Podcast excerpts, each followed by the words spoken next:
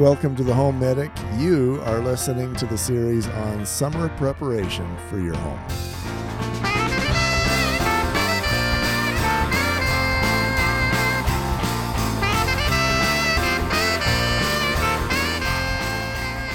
Welcome to the Home Medic, where we help you keep your money in your wallet and your family out of the hospital. Heidi Hansine. Good morning. You know, I'm sitting We're here. back. We're doing one of those guy girl things. I'm sitting here in uh, shorts and a t shirt, and she's over there in pants and a jacket, and she's freezing. Yes, it, but there's this glorious sunrise picture that Garth has posted here that's keeping me happy, keeping her warm. making me think of the sun. You know, last time around we talked about a lot of the roofing issues that you want to cover to prepare yourself and your home for summer.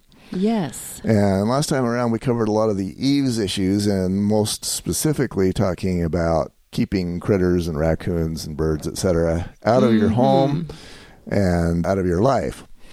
Oh, you know what? I've got one more story I got to tell. We'll start with that one. Let's go for it. This is in the home I'm in now. When I moved into it, somebody had left, and it was a standard, roughly two inch by four inch plastic electrical box out Right. in the eaves. And then they had punched the back of that out so that they could get not electric wires through it, but like cable and those sorts of things. Hmm.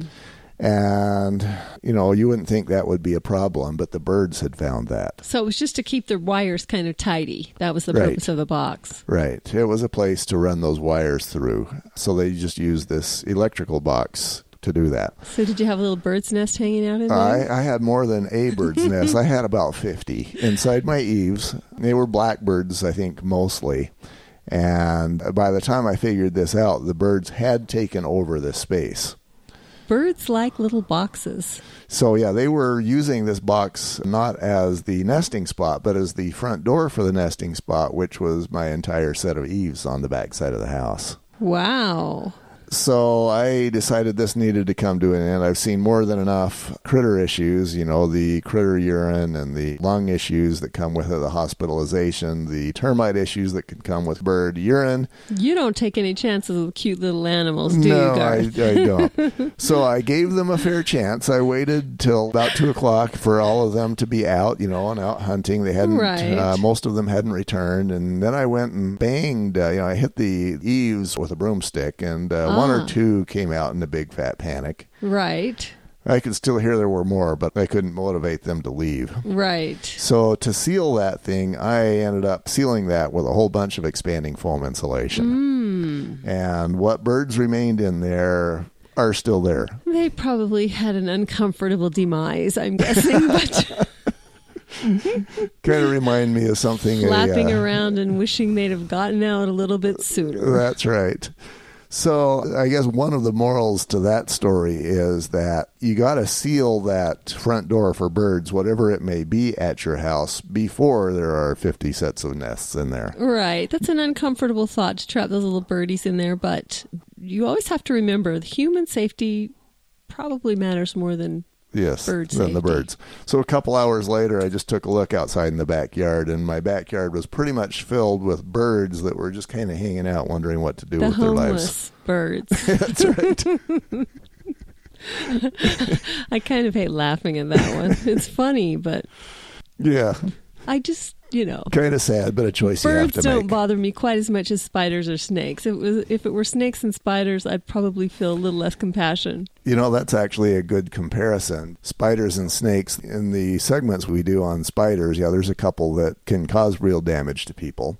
And they do hang around houses. And there are snakes, of course, that can cause real damage. And you wouldn't think birds can, but absolutely they can. Oh, they can. We had some neighbors who allowed the birds to inhabit their roof until there were hundreds. Yeah. Hundreds. I don't know what happened. I do know that they finally blocked off the end of their roof. I think the cuteness of it got to the point where it was a literal invasion.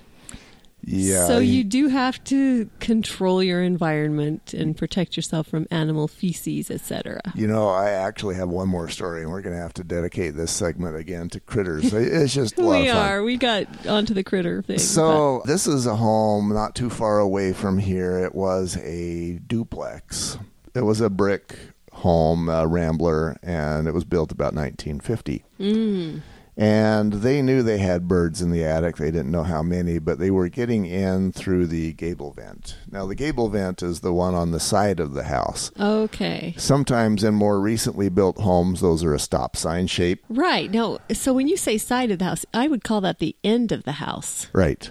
Yeah. Okay. Okay. You and I are talking about the same thing. That's same where thing. My, that's where my neighbors were letting the birds in. They had pulled that off entirely. It was like oh, the Oh, wow. birdhouse opening, and their house was the birdhouse.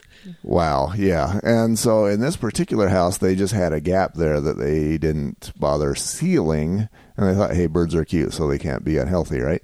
So what had happened is the birds had gotten in there and they'd created this massive bird condo. They brought in all these weeds. And Wow. there was probably a couple hundred nests in there. Bird condo. That's kind of cool, in a way.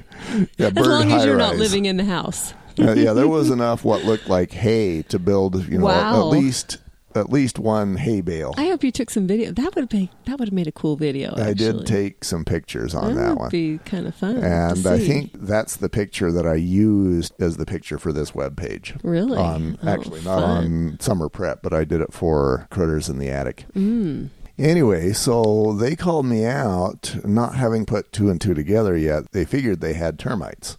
Yes. So they called me out to determine if they had termites. And what had happened is, yes, they did have termites on this south wall underneath this gable vent. And I ran my fingers across, and I actually heard a couple of termite workers squeal. They'll do that Really? because they're being squashed. And they actually, when they squeal, if it's this this particular type of subterranean termite, they'll squeal so that you can hear it fairly clearly. Really? And so I was bugging their life, maybe squashing them, who knows. But they were actually eating the wet wood between the paint and the gypsum on the sheetrock. Oh my word! So you got your sheetrock, you got your paper in front, and then you got your paint over that, and they were eating the wet paper. oh my word! So then the question is okay, home inspector, why do we have termites here? Because in this area, you only have subterranean termites and they can only live on wet wood or something that used to be wood, like wet paper. Right. So I was able to verify that we had termites. And then the question is why? And of course, we didn't have any plumbing in the area. It was the other edge of the kitchen, but we didn't have any plumbing above this area. And so hmm. I went up onto the roof and there was no leak in the roof. Interesting. So at this point, I started to grin because I had some suspicions. and I got my ladder and I got into the attic and we had this whole bird condo thing going. Wow. And it turns out that the urine from the birds was more than enough to wet the wall all the way down to keep the termites going. oh my goodness. So birds actually, you know, birds are kind of an animal that you always see the little bird poo poos on the window, but you don't really think about birds urinating. I mean, do they just do it while they're flying, or it sounds like they actually chose a spot up there? I mean, I'm not trying to get too descriptive here, but Yeah, and they had their spot. I don't know how much they think about where they're. I, I don't think they choose very much because the bird condo was in the space directly inside the gable vent. And so the urine and water issues were in the wall that was directly underneath the bird condo. So they weren't moving away to another corner to take care of their business. No, no, they were just doing their damage right there in the nest. Mm, interesting. So you can imagine in this bird condo, the birds that are underneath, the birds that are living above, you know, it's like You got the downstairs renters and the upstairs urinators. I'm sure the better uh, the the rent was higher up above. oh wow. So you know you uh, these sorts of things need to be taken care of as you're doing your summer prep. I know that in many cases, one of the parties, maybe the husband, maybe the wife, might say, you know, hey, they're just innocent birds, leave them alone. But you really can't do that if you want to live in the house too. Oh, oh, heaven forbid. I'm not insulting you, environmentalists, but we do have to balance everything with human life, right? And safety for our children and germs and all that good stuff. Pretty much when there is a conflict between people and critters in the house, We must choose the- humans. the critters lose. Usually, but not always. I know people who choose Yeah. critters. Critters must lose. In, in, in home medic land, the critters lose. if you want to keep your family safe, your money in your wallet and your family out in of the home hospital. inspection news, I, Yeah. I'm sure if you're planning to sell your home, and it's not fit for humans but is fit for animals, you won't win. Now, if you actually have the money so that you can just walk away from the home and keep making house payments and give that uh, property to the critters, then the critters win. You know, that's that's okay. You got that yeah, money. That's very That's great. Very compassionate of you. yeah, but Animal uh, lovers. I don't know about you, but I don't have that money yet. Mm, you know, you just keep building mansions for me. Maybe we'll have to dedicate you're one one mansion, one mansion to the poor little birds that have been kicked out of people's houses. So I want all of the above to be on your radar as you're going around your home. You're going to be looking for places for critters to get in and out. And critters may be birds, they may be raccoons, they may be wasps, whatever it is. This is a major part of your summer preparation. All right, so in the next segment, we're going to talk about other roof related issues that actually are not critter related. Okay, what about those wasps, though? You mentioned the wasps. I just Uh-huh. don't have any compassion for wasps. I'm No? sorry. Actually, I know a guy who does. He actually had this massive wasp nest inside his wall, and I showed up to visit him a couple times. I had to shoo the wasps away so that I could stand there at his front door. Wow. I'm glad I'm not married to him. Yeah. Me don't too. line don't line me up with him, okay? And he actually, yeah, I was shooing these wasps away, and he basically told me, don't bug them. This is their home, too. and you said, Well, I'm gonna have to dock you a point from your home inspection for that one, sir. Yeah.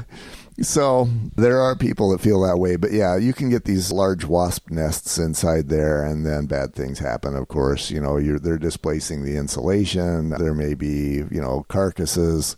They may find their way into the home, and and then they might decide that whoever's inside there is bugging their life. Well, yeah, I bet they won't have so much compassion for him as he had for them. That's true. So you got to make sure as you're doing your summer prep that you're sealing all of the gaps. And, you know, we all know what the size of a wasp is. You can see those. As I'm doing inspection, I can often see, you know, if you watch a wasp in many cases, if he's flying around the house, he's either looking for a place to call home or he's going to a place that already is home. So you can see where he's going Mm. and then you uh, you just have to decide when is the best time to seal his home up. And of course, if you're sealing him in and 500 of his friends in, they're going to go looking for another way out, and that could be ugly too. so Hopefully that's not toward the interior, right? yes, yes, that's kind of what I'm alluding to. So these are things you're going to want to make sure you stay on top of as a home owner. Next segment, we're going to do you know other sorts of roofing related issues that you're going to want to be aware of too as the homeowner so that you don't have other nasty little surprises happening to you. Mm. HomeMedicUSA.com. Be yourself. Everybody's taken. Nobody else gets to be the Heidi Hansine. Well, thank you again, Garth. And thank you for all of this fantastic information, too, as always. As always. This is Julie Ann McKay with your Natural Solutions tip for the day. We are talking about a very, very powerful oil today. It's our, Immune Support Blend. You're gonna rub it all over. we're talking about our immune support blend. This blend is actually very, very effective in diffusing into the air. It will cleanse the air. Another way to use our Immune Support Blend is to rub it on the bottoms of your feet, especially if your kids are going to During school. school season, those seasonal threats, it's very, very powerful there. And if you diffuse it in your home or office during fall or winter months, it absolutely will help cleanse that air and keep your family well. If you'd like to know more about this crucial oil, go ahead and contact us at naturalsolutions at homemedicworld.com.